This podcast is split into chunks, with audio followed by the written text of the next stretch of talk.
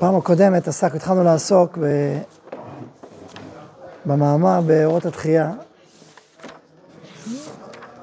מאמר ב... כחלק מה... מאמר מ"ג, כחלק מה... מהתפיסה היסודית, הכללית, ש... שכשעם ישראל אה, בעצם אה, חוזר לחיות ולתפקד כעם עם גוף, כעם, אה, זאת אומרת, עולה כמה דרגות בתפקוד הפיזי שלו, ממקום של קהילות קהילות, שכל אחד נמצא במקום אחר ובעצם חי בתוך עם אחר, עם, בתוך מדינה אחרת, בתוך מרחב כלכלי וביטחוני אחר לגמרי, שהוא זר ושהוא נוכרי והוא תקוע שם, אז קהילה מתפקדת בתוך אומה אחרת, והמון המון קהילות בתוך המון המון, המון, המון, המון אומות. שהמקרה הקיצוני זה אפילו נלחמים זה כנגד זה. והיהודים שבכל אומה נלחמים נגד היהודים בצד השני, האבסורד הקיצוני. זה לא איזה דוץ קטן של איזה עשרים איש, זה דוץ של עשרות אלפים על כוחך, כאילו, זה האירוע. במלחמות העולם הראשונה מתו מאה אלף, מאה אלף יהודים פה, מאה אלף יהודים פה, עכשיו כמה, יש הרבה סיפורים שבא להרוג בצד שמע ישראל. תחשבו על האירוע הזה, איזה אירוע זה. זה, זה הקצה של התחרות בין האומות, ועם, ועם ישראל חי כקהילה בתוך אומה אחרת, עם התרבות וכל הדברים. וכשעם ישראל, יש שיבת ציון, אז עם ישראל מתחיל, עכשיו, גם אז עם ישראל היה עם, העם היהודי, היה העם היהודי. זה נקרא שהשכינה נמצאת בגלות, זאת אומרת, עדיין היא נמצאת איתנו. עדיין יש, העם היהודי קיים. העם היהודי מבחינה רוחנית מתפקד כעם, רוחנית, על, על מדינית. על קהילתית, בעצם היותו יהודי, בעצם היותו שומר תורה ומצוות, זה אוחז את ההיסטוריה שלו ואת העתיד שלו. זה, זה מרחב של קיום, זה נקרא שכינה בגלות. זאת אומרת, יש מרחב של קיום, יסודי, גרעיני, פנימי, ששומר לו להתבולל, שומר לו להיעלם, ש, ש, אבל ברמה של ההופעה, הכל, הכל מנותק ומפורד, ו... ו, ו, ו, עכשיו, כשעם ישראל חוזר לארצו, אז התפקוד הלאומי שלו עולה עשרות ריבונים, שמתפקד כעם, עם ארץ, עם מקום, עם צבא שלו, כלכלה שלו, מדינה שלו, עולם שלם שלו, יש לו גוף. גוף. אז אפשר לבוא ולומר, בסדר, אז, אז, אז בעצם הוא, הוא מתפקד עכשיו כגוף. עד עכשיו הוא תפקד עם נשמה בלי גוף, עכשיו גוף, בסדר, גוף זה רק גוף. כאילו, אל ת... מה אתה מתלהב מגוף? מתי אנחנו מתלהבים מגוף? ואפשר לומר משהו אחר. אפשר לומר, הרי שהיינו בגלות, השכינה הייתה בגלות. לא כתוב שבגלות, אה, איזה יופי, השכינה נמצאת באור הכי נפלא שלה. הכי מתוק שלה, אין גוף, הכי כיף. דת בלי מדינה. הפרענו דת ממדינה. המדינה, המדינה הייתה, המדינה אולי תהיה, ועכשיו אנחנו דת בלי, בלי מדינה. הכי טוב. זה מתכתב עם הדתות, שאר הדתות. הרב קוק כותב במהלך האידאות, שרק כשעם ישראל היה בגלות, היה אפשר לחשוב שיש קשר בין הדת הנצרות, והוא נקרא דתי, הופך להיות דתי. כל מי שאלוהי הופך להיות איש דתי. כמו מרחב הדתיות הכללית שנמצאת, כאילו זה דומה, הופך להיות דומה. ורק אז היה אפשר לייצר דתות מהדת העברית, כי זה כאילו במרחב הדתות, שלוש הדתות המונותאיסטיות, כאילו. לא מדבר על זה שהיא הולידה אותם, אבל עדיין זה כאילו אותו מרחב. ובאמת זה משהו, סיפור אחר, זה דיבור אחר שאין לו דוגמה. ש, שהמהות שלנו, אנחנו לא דתיים, אנחנו אנשים אמוניים. אנחנו אנשי אמונה, אנחנו אנשי רוח, אנחנו אנשים שהגוף, האומה שלנו היא ביטוי לנשמה שלה. הגוף שלה, תקשורת בין הנשמה לגוף, זה מהות אחת, סיפור, אי אפשר להביא, אי אפשר לנתק. אי אפשר לדבר על עם יהודי לנשמה, זה לא עובד. זה לא עובד. ולכן ישראל שחטא ישראל הוא. למה ישראל הוא? אם מה שמגדיר אותנו כיהודים זה הדת כביכול, אז ברגע שאדם מנותק מהדת, הוא לא, הוא לא ישראל, נגמר. הרי זה מה שמגדיר. כך נוצרי. ברגע שהוא לא נוצרי, אין דבר כזה נוצרי לא נוצרי. גם אם אתה באומה כאילו נוצרי, אתה לא נוצרי, אתה לא, אתה לא נוצרי. אין מה לעשות, אתה לא אסלאמי. אין כלום. יש כאלה שחשבו, גם על יודעים ככה אגב. היה פרופסור ידוע שאמר שהחילונים הם גויים דוברי עברית. והוא היה פרופסור ידוע באוניברסיטה. ויש גם בקצה של העולם החרדי, חלק, חלק מהאנשים, שלא מברר מספיק, חושב גם ככה לפעמים. שאם אין, אין, לוקחים לא נכון את המשפט של רס"ג, אין, אין, אין, אין אומתנו אומה אלא בתורותיה. אז אומרים, אז אם בתורותיה זה לא, זה לא אומה. עכשיו, לא מבינים את הרס"ג לעומק, ואת התורה לעומק. ולכן יש את נביא אליהו, מפורסם מאוד, שאמר, דרכם של בני אדם אומרים, אומר אליהו הנביא, תורה קדמה לישראל. ואני אומר, לא, ישראל קדמו. הוא אומר, שתי דברים אני אוהב, אוהבם בליבי, ואני אוהבם אהבה גמורה, שלא טוב, ואני יודע איזה מהם קודם. אמר אליהו הנביא, לא כשבני אדם אומרים, תורה קדמה. אני אומר, לא, ישראל קדמו לתורה. אז, אז בן גוריון לקח את המשפט הזה ששמע מהרב מימון, ואמר פעם בכנסת, עם ישראל קודם לתורה, קודם כל מדינת ישראל, אחרי זה תורה. תורה זה לא... אבל הוא מגלה בני תורה שלא כהלכה, זו טעות חמורה. ישראל קדמו לתורה, אשר בחר בנו מכל העמים.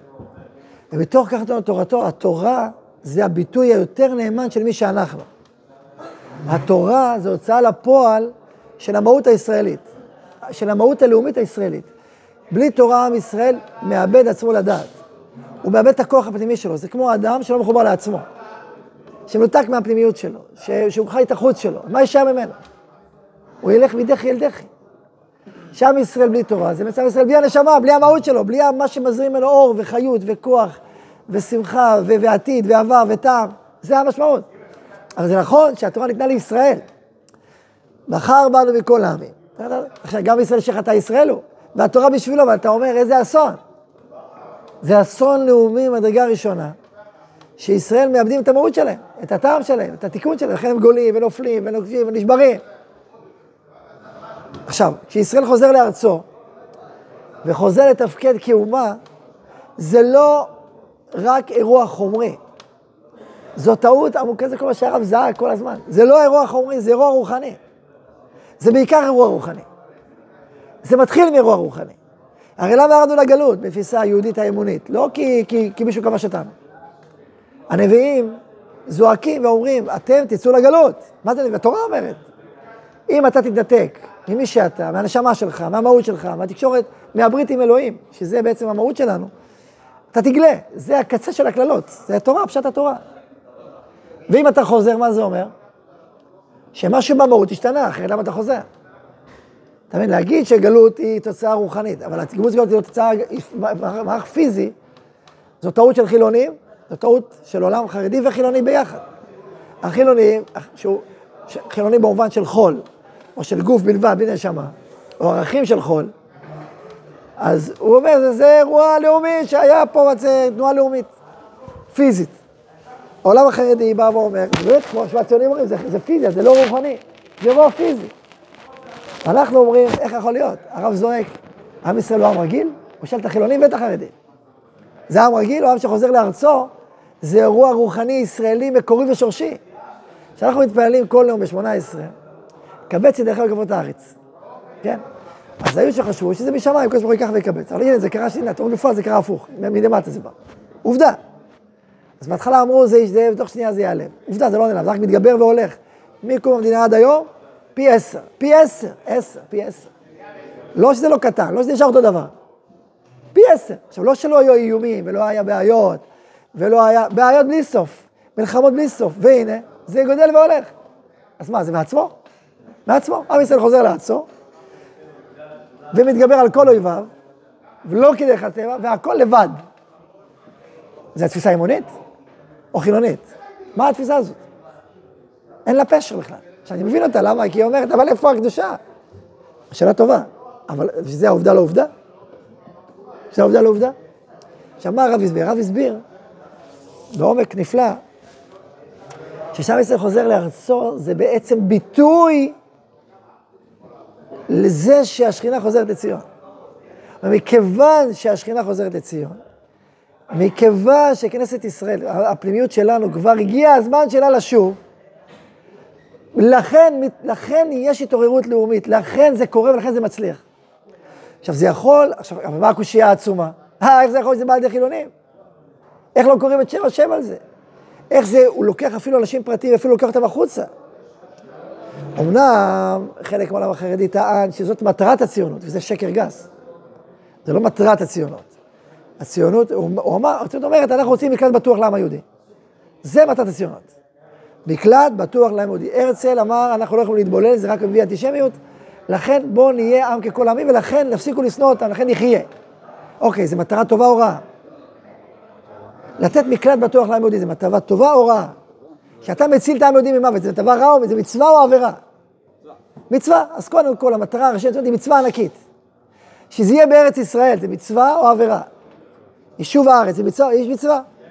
אז זה מצווה ענקית, זה דבר נפלא ונשגב. מטרת הציונות היא חיובית, היא מצווה, היא לא עבירה. היי, האם בתוך הציונות היו כאלה שבאו ואמרו, בואו נקים גם אה, דת חדשה? כן, היו כאלה. כמו שהיום יש מפלגות, יש מרץ, יש כל מיני דברים. בסדר, זה שיש מפלגה כזאת, זה אומר שזה הציונות. ולכן הדבר הכי קיצוני שהציונות, בוויכוח, מה המהות של הציונות, הכי קיצוני שהגיע זה שאין לה דבר עם הדת, שהיא מקלט מדיני, היא עוסקת בחומר, בדת, בפיזי, בסדר. זה בעיה חמורה, הרב זעק על זה בתקיפות, אמר זה אות קין, זה, זה, זה ממית עם חי, אבל זה מה שהיא אמרה, היא לא אמרה, המטרה של הציונות זה, היו, האם היו בציונות מחשבות כאלה? כן. מפלגות כאלה כן. זה מה שנקרא הציונות הרוחנית של אחד העם. שהוא רצה להמציא דת, שהוא רצה לקחת את היהדות, את הפלוקלור. זה אירוע אחר. היה כאלה, כן. שרצו להשתתף את הציונות, כן, אבל לא הצליחו. בגלל המזרחי. שהוא טען, טען, מה פתאום, בשום פנים ואופן, אנחנו נצא מהציונות.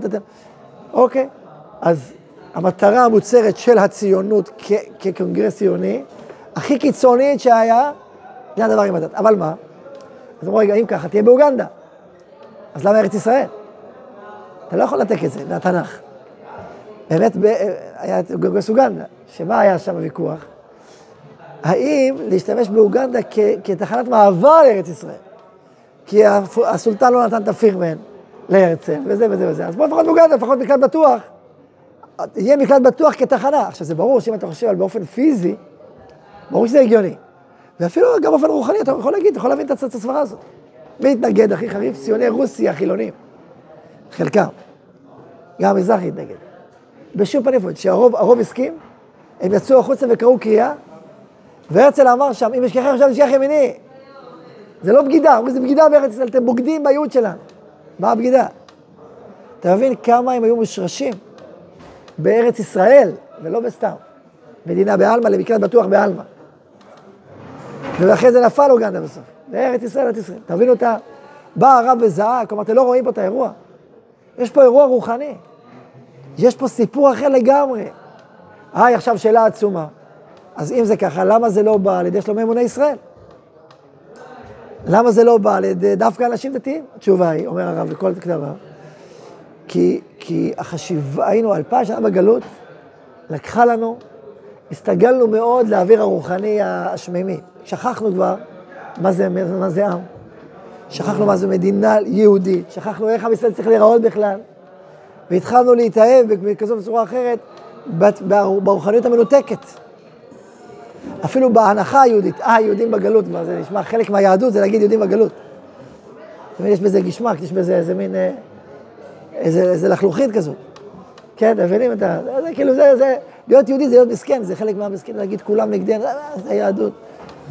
ופה, לפעמים צריך, בשביל אה, לשוב לציון, אה, גם העולם הרוחני צריך להתחדש.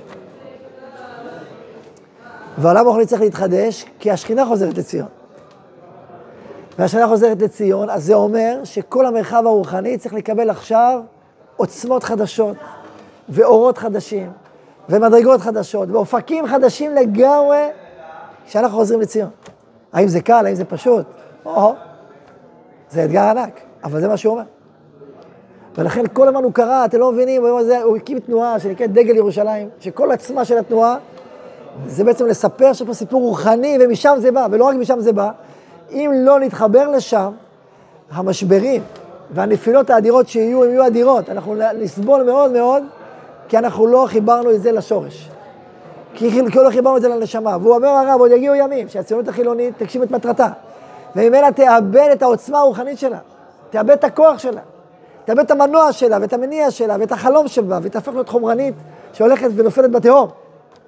ואם אנחנו לא נתעורר עכשיו, המשבר יהיה אדיר. אנחנו כבר מעכשיו צריכים להתחיל להסתגל לרעיון שיש פה סיפור אחר, סיפור רוחני, עליון, נסגר, ששכינה שחוזרת לציון, שכל ההתעוררות הלאומית היא רק ביטוי שלה. מבחוץ זה התעוררות לאומית, מבפנים, זה אומר אין עם ישראל שחוזר לציון בלי התעוררות פנימית רוחנית עליונה. בלי, בלי דברי הנביאים. עכשיו תשמעו, הרב לקח פה סיכון מאוד גדול. כי אם זה לא מצליח, אז היו אומרים זה משיח שקר. עוד משיח שקם ואמר זה המשיח, זה הגאולה, זה שיבת ציון, בסוף נפל, איזה ייאוש זה יכול לגרום לעם היהודי. משיחי השקר לקחו את, ה, את השאיפה האמיתית לתיקון ולשיבת ציון, התלבשו על המון אחו המשיח וקרסו, והתאסלמו, ואיזה, בשבטי צבי, איזה ייאוש זה הביא לעם ישראל, איזה, איזה המרת דת, איזה נפילות אדירות. אז לכן מי שהתנגד בא ואמר, יש פה סיכון ענק, זה המשיח, ככה הוא גם לא נראה משיח. ו... ו... מה? אבל לא אמר שהוא המשיח. הוא לא אמר את זה בשפה הזאת, הוא אמר את זה אבל. כשהוא אומר זה זה, כשהוא אומר זה קיבוץ הגלויות שהנבואה מדברת עליו, אז לא מדבר על בן אדם, מדבר על התקופה המשיחית.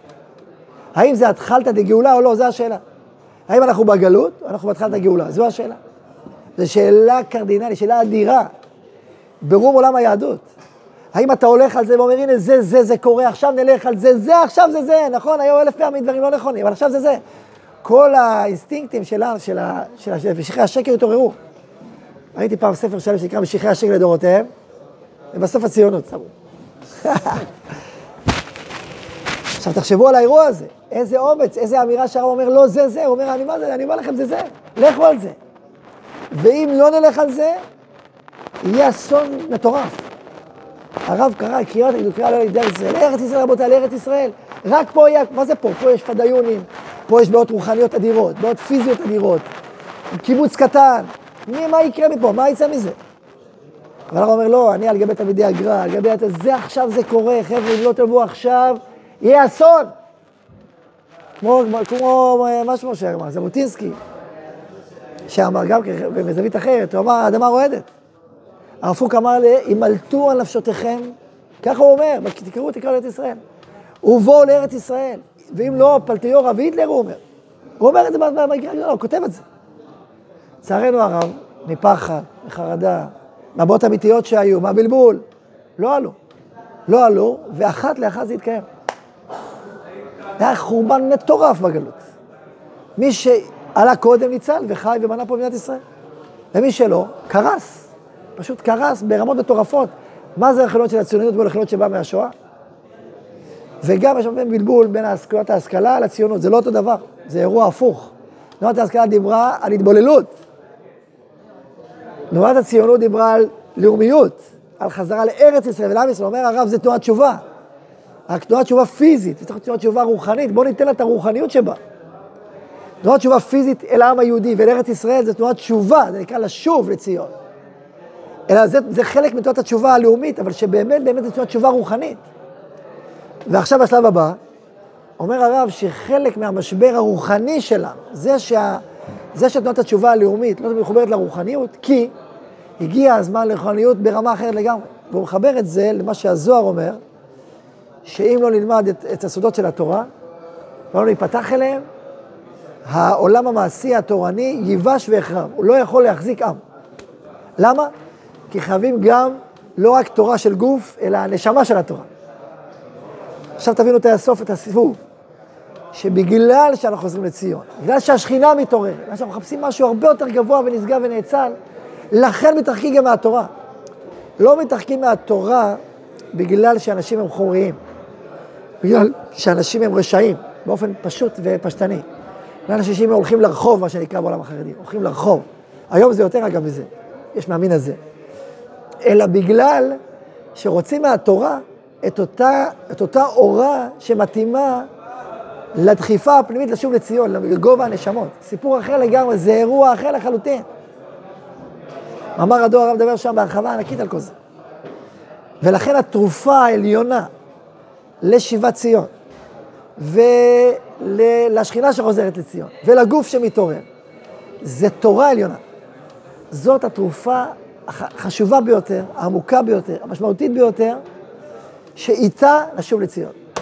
שאיתה שיבת ציון תקבל את העוצמה שלה, את הכוח שלה, את החלום שלה. שגם שאחרי שהציונות תגשים את מטרתה, היא לא תמות. זה נקרא הסיפור שמשיח בן יוסף יכול למות. משיח בן דוד מתפלל, משיח בן יוסף שלא ימות. זה האגדה במסכת סוכה, הגמרא אומרת ככה, אגדה הבנה אגדת חז"ל. לא אגדה דברי אגדה, אלא דברי... ומשיח יוסף יכול למות שהוא לבדו.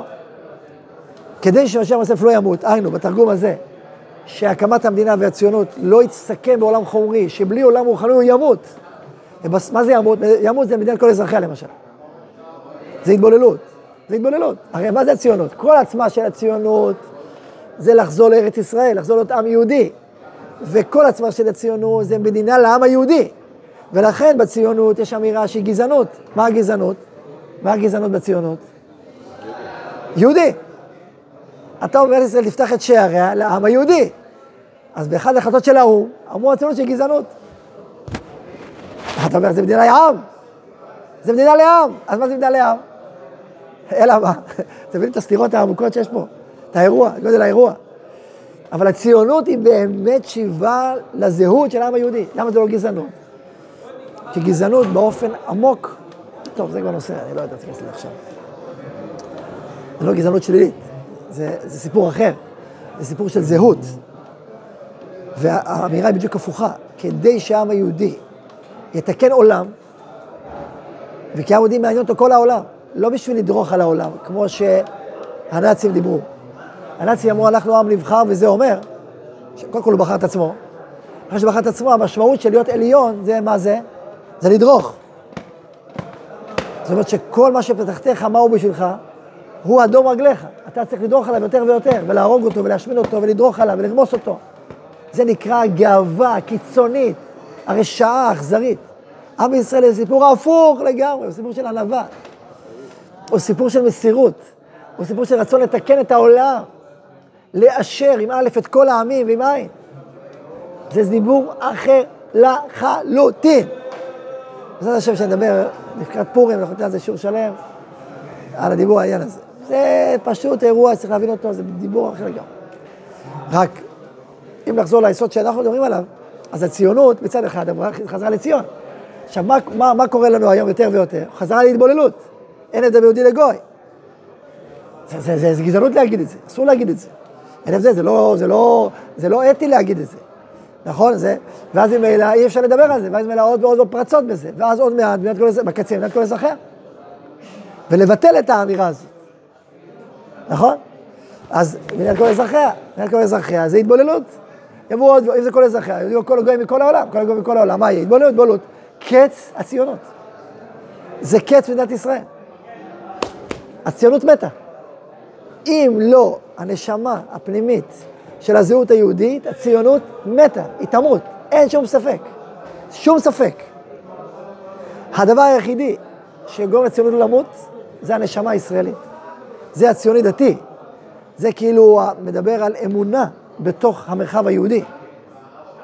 ולכן אנשי ההתבוללות, הכי כואב להם, זה החבור, זה מי שמדבר, ציונות דתי, כי מי שמדבר על, יותר מהחרדים, שחרדים גם שם, אבל הם לא מדברים על שיבת ציון כ...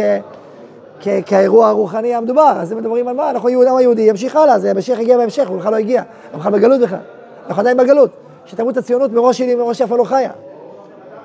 אנחנו מדברים על אירוע אחר לגמרי, אם אנחנו מדברים על, על שיבת ציון כהתקדמות דברי הנביאים, והשכינה חוזרת לציון, וממילא גם מי שפועל במרחב הזה, הוא בעצם, באופן פרדוקסלי, חש את התעוררות השכינה יותר ממי שעדיין מסוגר בקבוצה שלו. למרות שהוא שייך אל העם היהודי בעומקו ושורשו לגמרי, אבל הוא לא, הוא לא אה, פתוח לקלוט את האורות החדשים שמופיעים בדורנו. וממילא את העוצמה של התורה שצריכה להופיע, ואת העוצמה של המדינה שצריכה להתגלות, ואת הדרך שאליו צריך ללכת, וכל הדרך של שיבת ציון, ואז הגאולה מתעכבת אין סוף, לאין עוצמה, לאין דרך. ולכן הרב הולך עוד צעד, אתם מבינים אותי? אני נואם פה, אני לא... מה? אתם איתי? ו, והמשמעות, וזה הסעיף שהתחלנו ללמוד, שזה דבר מאוד עמוק להבין את זה, זה, זה פנימיות התורה, זה לא פשוט, לה... לכן אני מדבר, אני מסביר הרבה גם כדי שכל דבר כזה אפשר גם לטעות, אפשר לטעות בו. ואם טועים בו, אז זה בעיה. לא סתם יש התנגדות. זה נושא בפני עצמו, נדבר על זה בהמשך. מה בעצם דיברנו על זה על התנגדות, התנגדות לתורה, התנגדות. אמרנו שההתנגדות יש לה תפקיד, היא לא סתם. ההתנגדות עוזרת לרעיונות האלה לתקן ולא להרוס. היא, היא שומרת על מי שרעיונות כאלה יכולים להפיל אותו, שיהיה לו להגיד, אה, חלקו על הרב קוק. לא הסכימו איתו. מה, רעיונות כאלה מסוכנים. בסדר, מסוכנים לך, אל תלך לשם. הרעיונות האלה, הרעיונות האלה מיועדים למי שמחפש אותם, למי שמרגיש אותם, למי שאומר, וואו, איזה מדהים, כמה זה נשגב, כמה זה נפלא, כמה, כמה זה מחיה אותנו, איזה יופי. תגיד עוד, תביא עוד. על מי שזה מרגיש זה מאיים על העולם הנשמתי שלו והתורני שלו, זה לא בשבילו. זה לא בשבילו, יש לו תפקיד אחר, יש לו עניין אחר, בסדר, דיבור אחר. אתם מבינים את הדבר הזה? זה בעצמו חידוש להגיד משפטים כאלה. זה תורה או לא תורה, נכון? בתפיסה הפשטנית. אם זה תורה, זה תורה, לא תורה, לא תורה, נכון? בתפיסת הניגלה, זה אמת או לא אמת? מה אתה עכשיו מדבר איתי? אז אם זה אמת, למה לא מגלים סודות? זה אמת, זה אמת. כי סודות, אם אתה מגלה אותם לא במקום ולא לאנשים הנכונים, אתה מחלל אותם. לא רק אתה מחלל אותם, במקום לתקן את העולם, הם מחריבים את העולם. לכן לא מגלים סודות, סודות הם, הם, הם, הם סודיים. אה, אז למה עכשיו במקום מגלה סודות? כי במקום, בלי לגלות סודות, אנשים ימותו, הפוך. זה מה שמחיה את כולם. בלי זה, זה חבל על הזמן. ככה הוא אומר. אז מה עושים? אבל יש כאלה שזה לא מתאים להם, שזה לא הגיע הזמן. יש מתנגדים. ההתנגדויות הם השומרים על הסודות שהם יפעלו מה שצריכים לפעול. אתם מבינים? אז מי שהוא שייך לשם, והוא חי משם, והוא מחיה שם, אז הוא מספר את הסודות. באופן מסוים, לא את כל הסודות, ולא מה שצריך, מה שצריך להגיד, מה שצריך להגיד. אבל מי שזה לא, אז לא, זה בסדר. אפשר להבין את זה.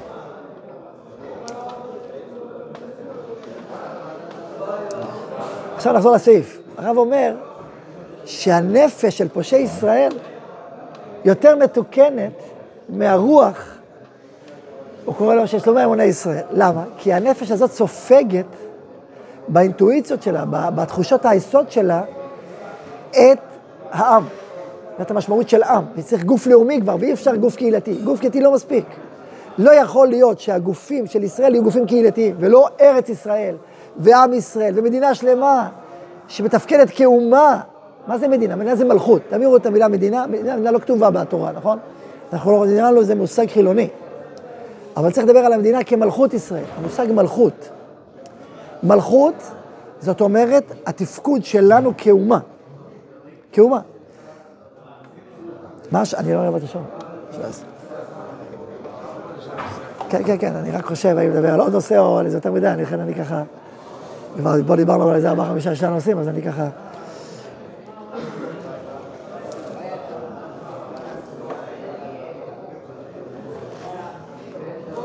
בואו לא נדבר על הנושא הנוסף, אני אחזור להעמיק יותר מה שדיברנו.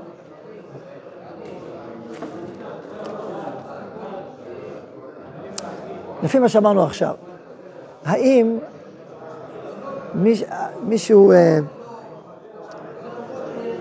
אופן פשוט פשוט אומר תלמידי הרב קוק, אבל זה, זה, זה שפה פשוטה מאוד בעיניי, מאוד אה, פשוטה וגם אה, חברתית וגם סוציולוגית, ואני לא אוהב את זה. כלומר, אני אוהב את זה מצד אחד, כי זה נותן איזשהו מגדר והשתייכות וזה וזה, וזה נכון וזה אמיתי וזה הכל כן. מצד שני, זה יכול לפספס את העניין העיקרי. העניין העיקרי זה לא אם אתה תלמיד של הרב קוק באופן הפרסונלי של זה. באופן אמיתי זה האם אתה חי באופן פנימי בעידן גאולה, והאם אתה חי באופן פנימי כשותף לתהליך גאולת ישראל, ואתה חלק מהאירוע הזה. אתה חלק באופן רוחני, באופן תורני, באופן מעשי, בכל האופנים, יש המון המון אופנים להיות חלק משיבת ציון, מהפעימה הזאת. אם אתה חש את הפעימה הזאת ואתה, ואתה הולך איתה, אז אני, אפשר לקרוא לזה תמיד של הרב קוק באופן פשוט, כאילו, באופן פנימי, ואם זה רק הרב קוק, ואם זה רב אחר, ואם זה גוון אחר, אז זה לא צריך... אז הרב קוק אומר, אני לא רוצה שיהיו לי חסידים, כי חסידים מצמצמים. כן, אז אני, אני אוהב את האמירה הזאת. פעם לא אהבתי אותה. אני אהבתי להיות חסיד, ולא להיות חסיד, אני אוהב להיות חסיד, אבל מי שבאמת באמת מחובר לזה, הוא, הוא מחובר גם לאמירה הזאת. כי האמירה הזאת היא, היא משחררת. היא לא מחפשת לייצר חצר מדויקת מאוד, מסומנת מאוד. כמה שזה כיף להיות להשתייכות קהילתית, זה כיף, יש לך השתייכות קהילתית. זה גם חשוב שיש לך סוג של השתייכות, ואיזה יחד, וכולנו ביחד נראים אותו דבר, הולכים אותו דבר, חושבים אותו דבר, עם רבה אחד, ואיזה כיף זה ונעים זה, והחסר שלנו, ומי שלא, לא, ואנחנו הכי טובים. יש בזה, אני מבין את הערך של זה, אני מבין, אתה צריך, צריך את זה גם. צריך את זה, אני מבין את זה, אני צריך את זה. אבל תשאלו אותי אם זה העניין, ממש לא. אם אתה חושב ככה, אתה, אתה, אתה התחברת לחיצוניות של הסיפור ואיבדת את הפנימיות שלו. איבדת את העניין עצמו, את, את. כי הרב קוק מדבר על עם, הוא כהן של עם, כל ה-12 שבטים על ליבו. אתה מבין? ואז יש פה איזה דיבור אחר. יש פה דיבור אחר, הוא, זה הדיבור שלו. עכשיו, זה דיבור מאוד רחב, מאוד עמוק, מאוד כולל, מאוד, אה, וואו, כאילו, משהו אדיר ועצום, שמי שמבין את זה, הוא, הוא פתוח, הוא לא סגור, הוא לא יותר סגור בלשון הרב קוק. יותר רב עוד יותר סגור, עוד יותר סגור. זה לא זה, לא זה, זה לא העניין.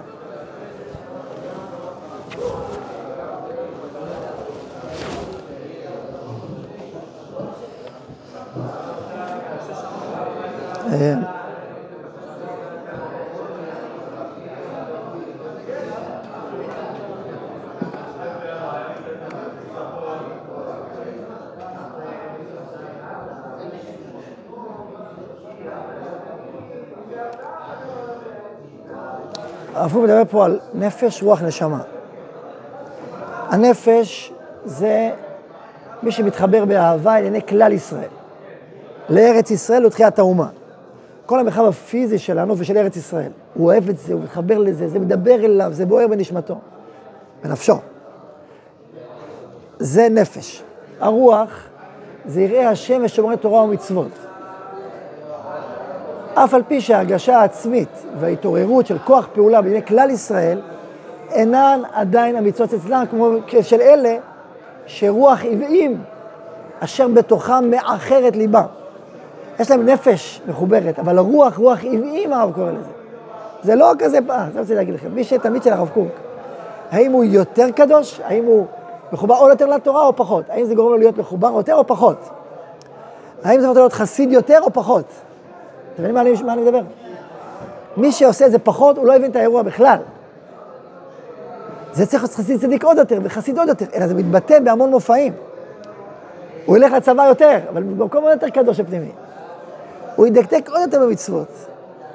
אולי לא באופן שמי לו רק את זה, באופן פרטי ופרטני, אלא באופן הרבה יותר רחב ועשיר וכולל, וגם יהיה לזה על כוחה מופעים אחרים. אבל הוא עוד יותר מחובר לקדושה.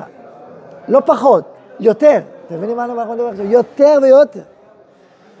כי הוא יונק עוד יותר עמוק, אבל ברמה לאומית ואוניברסלית ובין דורית, והוא, זה הפוך, זה הפוך.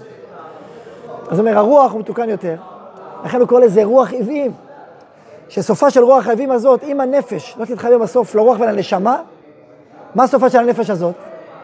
שאין לה רוח יהודית, מקורית, מה סופה? מה אמרנו? בהתחלה להיטמא ואחרי זה למות. אנחנו רואים את זה בעיניים היום. רואים את זה היום בעיניים. תראו, ותראו איך הוא קורא לזה, באיזה חריפות. הוא אומר, רוח עוועים אשר בתוכם מאחרת ליבם, עד כדי להתקשר בדעות זרות ובמעשים המטמאים את הגוף ומונעים אור הרוח מלהתקן. וממילא בסוף בסוף, גם הנפש סובלת מהפגמים שלהם, הרי בסוף זה הוויה אחת. אנחנו הוויה אחת, אי אפשר ל... ההבחנות הן דומות, אבל זה כל זה, הנפש בפנים הרוח, עוד יותר פנים הנשמה. בסוף אם אין רוח, הנפש גם תיפול. אבל גם רוח לבד, היא גם זה חסר, חסר גדול, חסר גדול. אז מה יעשה? אז התיקון שיבוא על ידי אורו של משיח, שיעזור לזה הרבה, דבר ההתפשטות של תלמוד רזי תורה, וגילוי אורות חוכמת אלוהים, בכל צורותיה הראויות להיגלות, תראו כל מילה, איך היא מדויקת, הוא שיעשו ישראל אגודה אחת, ואז תתוקן הנפש של היראים, שומרי תורה, על ידי הנפש, למות הנפש, שבפושעים הטובים.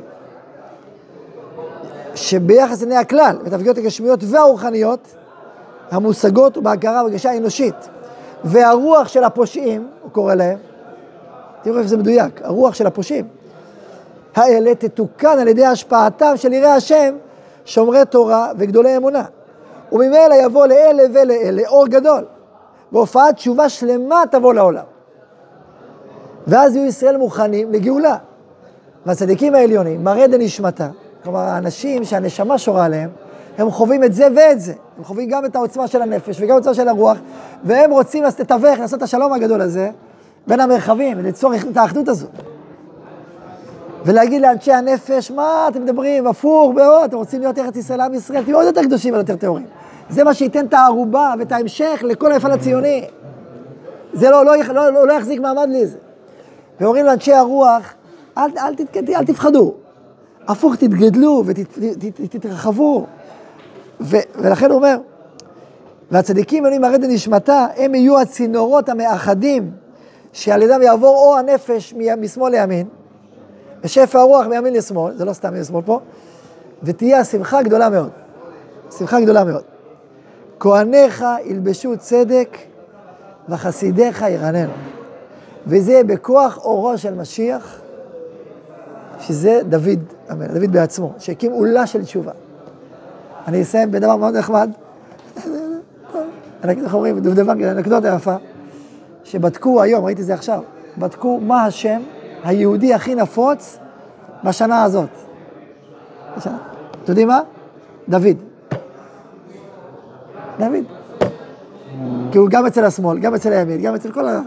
דוד, דוד המלך. דוד המלך. זה השם היהודי הכי נפוץ. מה השם האישה הכי נפוצה לפי מה שהם אמרו שם? אביגיל. אשתו של דוד גם, קודם כל אשתו של דוד. אבל גם אשתו של דוד. מה יגידו? בכלל, בת שבע. אביגיל, מעניין. אביגיל. מה?